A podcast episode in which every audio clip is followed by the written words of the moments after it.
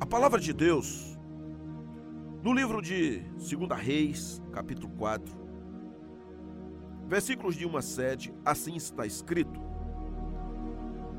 Certa mulher, das mulheres dos discípulos dos profetas, clamou a Eliseu, dizendo: Meu marido, teu servo, morreu, e tu sabes que ele temia ao Senhor.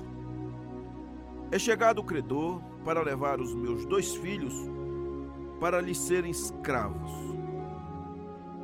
Eliseu lhes perguntou: Que te hei de fazer? Dize-me, que é o que tens em casa? Ela respondeu: Tua serva não tem nada em casa senão uma botija de azeite. Então disse ele: Vai, pede emprestadas vasilhas a todos os teus vizinhos, vasilhas vazias, não poucas então entra e fecha a porta sobre ti e sobre teus filhos, e deita o teu azeite em todas aquelas vasilhas. Põe a parte a que estiver cheia. Partiu, pois, dele fechou a porta sobre si e sobre seus filhos. Estes lhe carregavam as vasilhas, e ela as enchia. Cheias as vasilhas, disse ela a um dos filhos: Chega-me aqui mais uma vasilha. Mas ele respondeu: Não há mais vasilha nenhuma. E o azeite parou. Então foi ela e fez saber ao homem de Deus. Ele disse: Vai, vende o azeite e paga a tua dívida, e tu e teus filhos vivei do resto. Eu quero denominar esta mensagem com o nome de A Espera de um Milagre. Também é nome de um filme Queridos, as bênçãos do Senhor, elas surgem e vêm ao nosso encontro em resposta a uma necessidade puramente humana. O milagre ocorrido na casa desta mulher, desta viúva, que era a viúva de um dos discípulos do profeta, é muitas vezes a mesma necessidade nossa. E aqui confirma este fato, porque esse texto ele mostra uma pessoa que estava em desgraça, em penúria, é, uma mulher pobre, uma mulher viúva, sem marido naturalmente, um homem que antes era o sustento da sua casa, mas agora ele não era mais nem, não era nada, tinha acabado, tinha morrido, tinha sumido. E ela estava ali com seus filhos, para variar, essa mulher tinha uma dívida e ela via uma solução: vender os filhos ou entregá-los para diminuir o peso da dívida.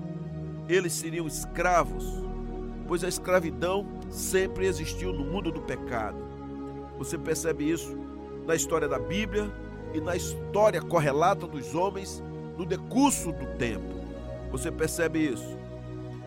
Muito bem, essa mulher, ela necessitava de uma visitação de Deus, de um milagre urgente, algo que fosse feito em favor dela, para que aquela situação mudasse.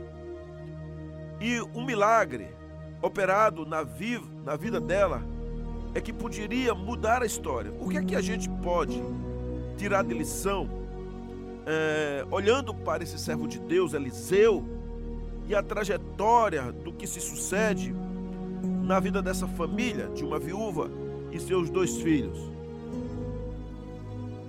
Vamos então crescer um pouco para que o nome do Senhor seja glorificado na minha vida e na sua vida. Talvez você hoje esteja precisando de um milagre. Talvez você venha clamando há dias, há meses, há anos. Talvez esteja numa condição muito similar da dessa viúva, dessa mulher que um dia tinha um marido e ele era um dos discípulos dos profetas, essa mulher que ela via Deus usando o seu marido. Talvez você tenha sido durante muitos anos abastecido por alguém, por um pai, por uma mãe, pela esposa, por um esposo, por um filho, e essa pessoa de repente aconteceu alguma coisa. Poderá ter inclusive morrido, mas você agora precisa da mão de Deus na sua vida. A primeira lição está aqui no versículo 1, quando diz assim: Certa mulher das mulheres dos discípulos dos profetas clamou a Eliseu, dizendo: Meu marido, teu servo, morreu, e tu sabes que ele temia ao Senhor. É chegado o credor para levar os meus dois filhos para lhes serem escravos. Uma lição importante que nós tiramos aqui no início desse versículo aqui é que esta mulher viúva, ela clamou ao profeta. Ela se chegou ao profeta porque a situação dela era horrível. E a gente pode imaginar que essa mulher clamou não de qualquer forma. Aqui está claro, ela clamou porque esperava ajuda ela chorava em alta voz, e a voz, aquele clamor nos ouvidos do profeta, sensibilizou ele. E naturalmente, ele sendo um homem de Deus, ele sendo um canal de Deus, se compadeceu da dor daquela mulher. Uma mulher aflita e uma mulher necessitada. A lei de Moisés, ela tinha uma cláusula onde permitia que quem tinha uma dívida a receber, e se não recebesse, poderia levar os filhos daquela pessoa que tinha uma dívida como uma forma de pagar a dívida, seriam escravos. Por isso a viúva sabia que ela não tinha outra saída, ela conhecia a lei. Ela iria perder os seus filhos, os seus filhos se tornariam escravos. Mas ela tinha uma outra situação, ela conhecia os milagres do Senhor. O marido dela era um aprendiz, era um servo do Senhor, trabalhava para o profeta. Então ela clama ao profeta, ela pede ajuda ao homem de Deus. E essa é uma lição importante para nós. Nós aprendemos aqui que nem todas as pessoas poderão nos ajudar.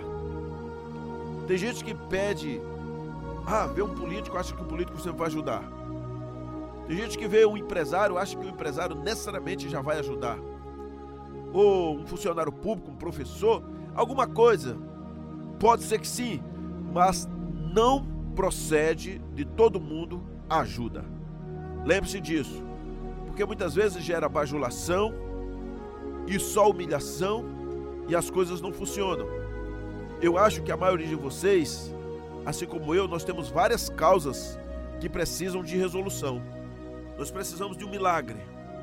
Nós precisamos de algumas situações que andem porque estão paralisadas. Nós não temos dinheiro para pagar tudo. Às vezes não temos um, o dinheiro para pagar um advogado, alguém que cuide disso. Então a gente vai no passo a passo da lenta justiça, como os homens querem, talvez esperando um favor, e muitos esperam um favor para que possam dar andamento nas coisas.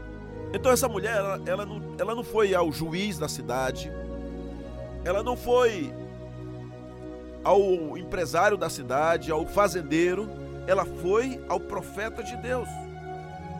Eu acho isso incrível, acho maravilhoso.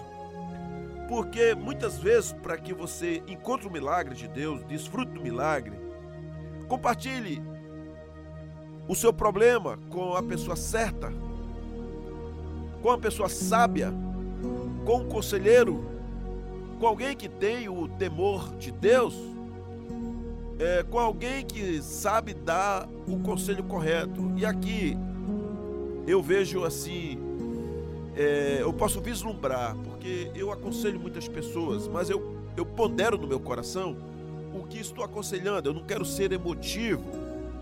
Eu não quero aconselhar porque apenas eu sei aconselhar. Eu não quero falar porque eu tenho a retórica do falar. Eu não quero dizer por dizer. Precisa ponderar e ter a convicção de que tem uma saída, de que as coisas poderão andar. Deixa eu lhe dizer uma coisa: não há problema que não haja saída. Não estou dizendo que será do seu jeito. Às vezes levará mais tempo a solução, mas é possível. E quando você vai imbuir a sua história, o seu problema, usando a dependência de Deus no temor, no tremor, na pureza, na santidade, na confissão, no arrependimento, buscando ao Senhor, é poderoso o Senhor para mudar a sua história, para mudar a trajetória do negócio, para fazer uma coisa que tinha cara, cheiro e nome de morte passar a existir dando vida. A gente encontra muita coisa na palavra de Deus. Assim, Deus faz isso.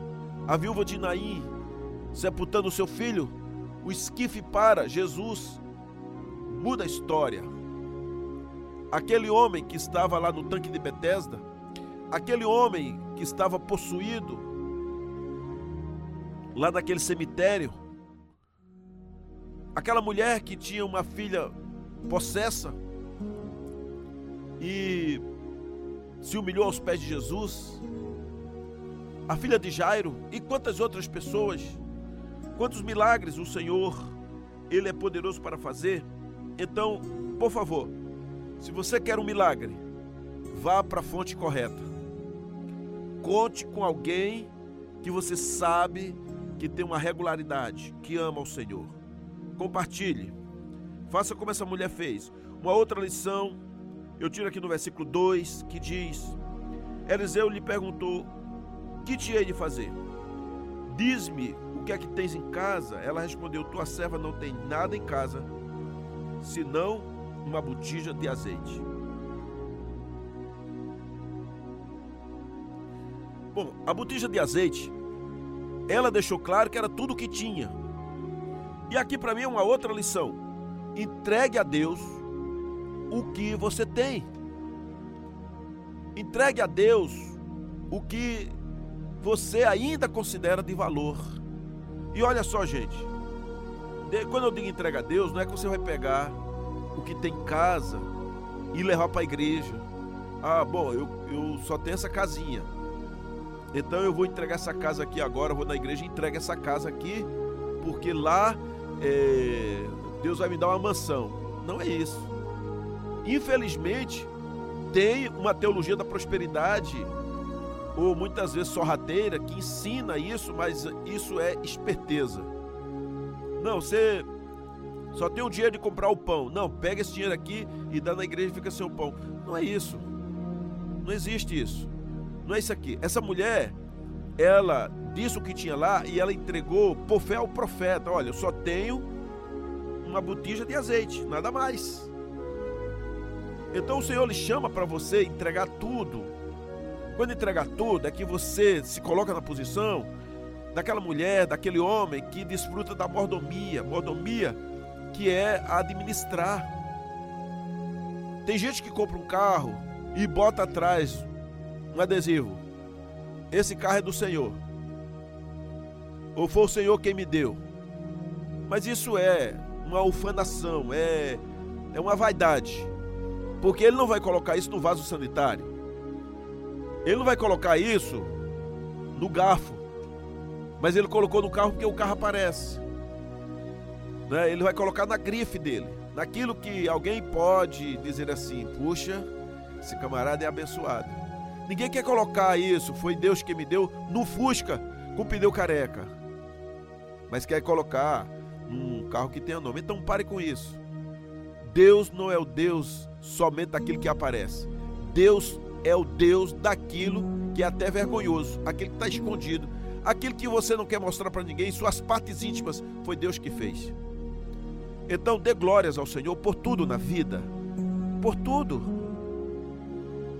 Pelos seus olhos, pela sua boca, pela sua roupa, é, pelo seu casebre ou pela mansão, pelo jumento que você andou, anda nele e também pelo avião que conseguiu comprar. Dê glórias a Deus. É a mesma situação. O que é que você tem? Tudo que você possui não é seu, é do Senhor. Essa mulher disse: Eu não tenho nada, a não ser uma botija de azeite. Ela confessou, ela confessou, ela colocou aquilo que tinha, os seus recursos, diante do profeta. Ela precisava mesmo era de um milagre. E para que o Senhor opere um milagre, a quantidade não faz diferença. Grandes homens e mulheres de Deus na palavra experimentaram milagres extraordinários a partir do que tinham. Moisés, por exemplo, ele só tinha uma vara e os filhos de Israel passaram a pé enxuto no meio do mar vermelho. Sansão, diante de uma situação, ele não tinha uma metralhadora para matar o inimigo, ele tinha uma queixada de jumento. E com ela ele desferiu contra mil homens. Davi, sendo um jovenzinho, por volta dos seus 17 anos, ele não era um guerreiro tratado nas fileiras do exército de Saul, ele era um caçador e um protetor dos rebanhos do seu pai. E o que é que ele tinha? Uma baleadeira, uma funda, cinco pedrinhas. E ele derrubou o gigante. A viúva de Serepta, ela tinha farinha na panela e azeite na botija. E assim, por muitos dias, se alimentou. Deixa eu lhe dizer, Deus quer fazer um milagre na sua vida a partir da situação que você está agora. Aceite isso. Pedro disse ao paralítico lá na porta formosa: Não tenho prata nem ouro, mas o que tenho, isso te dou, em nome de Jesus Cristo. O Nazareno levanta e anda. Então, o milagre depende da sua dependência no Senhor. Essa mulher estava profundamente desesperada, corria um risco enorme do credor bater na sua porta e falar assim: dinheiro. Ela fala assim: não tenho, ok. Chamava os serviçais e falava assim: amarrem os seus filhos e levaremos para que possam trabalhar duro, quebrando pedra e na roça, pois esse é agora o pagamento. Então, haveria a necessidade de um profundo milagre. Mas aquela mulher, ela disse para o profeta: Eu não tenho nada a não ser uma botija de azeite. Era tudo o que precisava. Deus irá operar o milagre na sua vida. No momento em que você rasgar o seu coração e colocar tudo diante do Senhor. Confessar os seus pecados, suas loucuras, sua fraqueza, é, suas vergonhas, ainda que você possa achar insignificante aos olhos de Deus, tem a sua devida importância. Então, entregue a Deus. Entregue tudo e diga: Senhor, preciso ouvir a tua voz, preciso de um milagre, preciso consertar a minha vida. Eu vou mudar a história, mas não espero o milagre de Deus para você voltar ao passado, mas para você viver uma vida presente na presença dEle. Eu quero encerrar esta mensagem dizendo o que o profeta disse. Ele disse: Vá pedir emprestadas vasilhas a todos os vizinhos, mas peça muitos. Olha o versículo 3. Ele diz isso. Pede emprestadas vasilhas a todos os teus vizinhos, vasilhas vazias, mas não poucas. Sabe por que isso? Porque o Senhor quer tirar você de onde estava e dar uma vida abundante de fé, de graça, uma vida que ande do tamanho da sua fé, uma vida que faça acontecer, uma vida de milagre. Nós somos um milagre do Senhor, um milagre gerado na trajetória da fé. Porque o Senhor poderia simplesmente entregar a bênção àquela família para que ela saísse da crise. Mas o Senhor disse: peça muitas vasilhas. Então o Senhor quer provar você, quer provar a sua fé. Você tem que sair deste caminho apodrecido e tem que olhar sem ansiedade para o Senhor. Tem que acreditar. Você tem que dobrar os seus joelhos, deixar de orar seus 10, 15, 20 minutos e orar no mínimo uma hora por dia. Você tem que deixar de ler uma folhinha da Bíblia e comer a Bíblia. Você tem que entregar seu coração ao Senhor, a sua vida ao Senhor e dizer: já não vivo eu, mas Cristo vive em mim, custa o que custar. Não importa. Deus quer dar uma bênção grande, fazer um milagre tremendo na sua vida. Então Deus é o Deus das coisas grandiosas. Ele é o Deus ilimitado no seu poder. Por isso que o versículo 6 diz: Quando todas as vasilhas estavam cheias, ela disse a um dos filhos: Traga-me mais uma. Mas eles responderam, o filho respondeu: Já acabaram. E o azeite parou de correr. Então, o Senhor quer resolver a sua vida. O Senhor quer dar sabedoria. O Senhor quer andar com você. Ele quer que você transborde da graça, do favor e do Espírito Santo, porque Ele é um Deus ilimitado.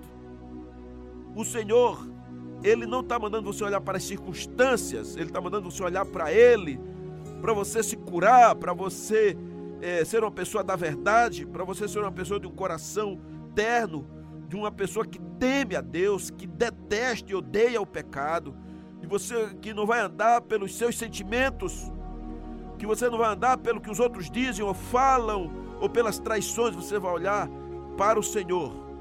Você vai agora saber que o Deus que cuida de você, Ele é o Deus da provisão. Ele é o Jeová Jireh, o Jeová Rafá, o Jeová Todo-Poderoso, o Deus presente, ou o Iavé. Clame ao Senhor, entregue tudo a Ele. Ande por fé e creia. Bênçãos sem limites virão sobre a sua vida. Deus seja louvado. Prepare-se, creia e viva o extraordinário de Deus. Assim seja. Amém?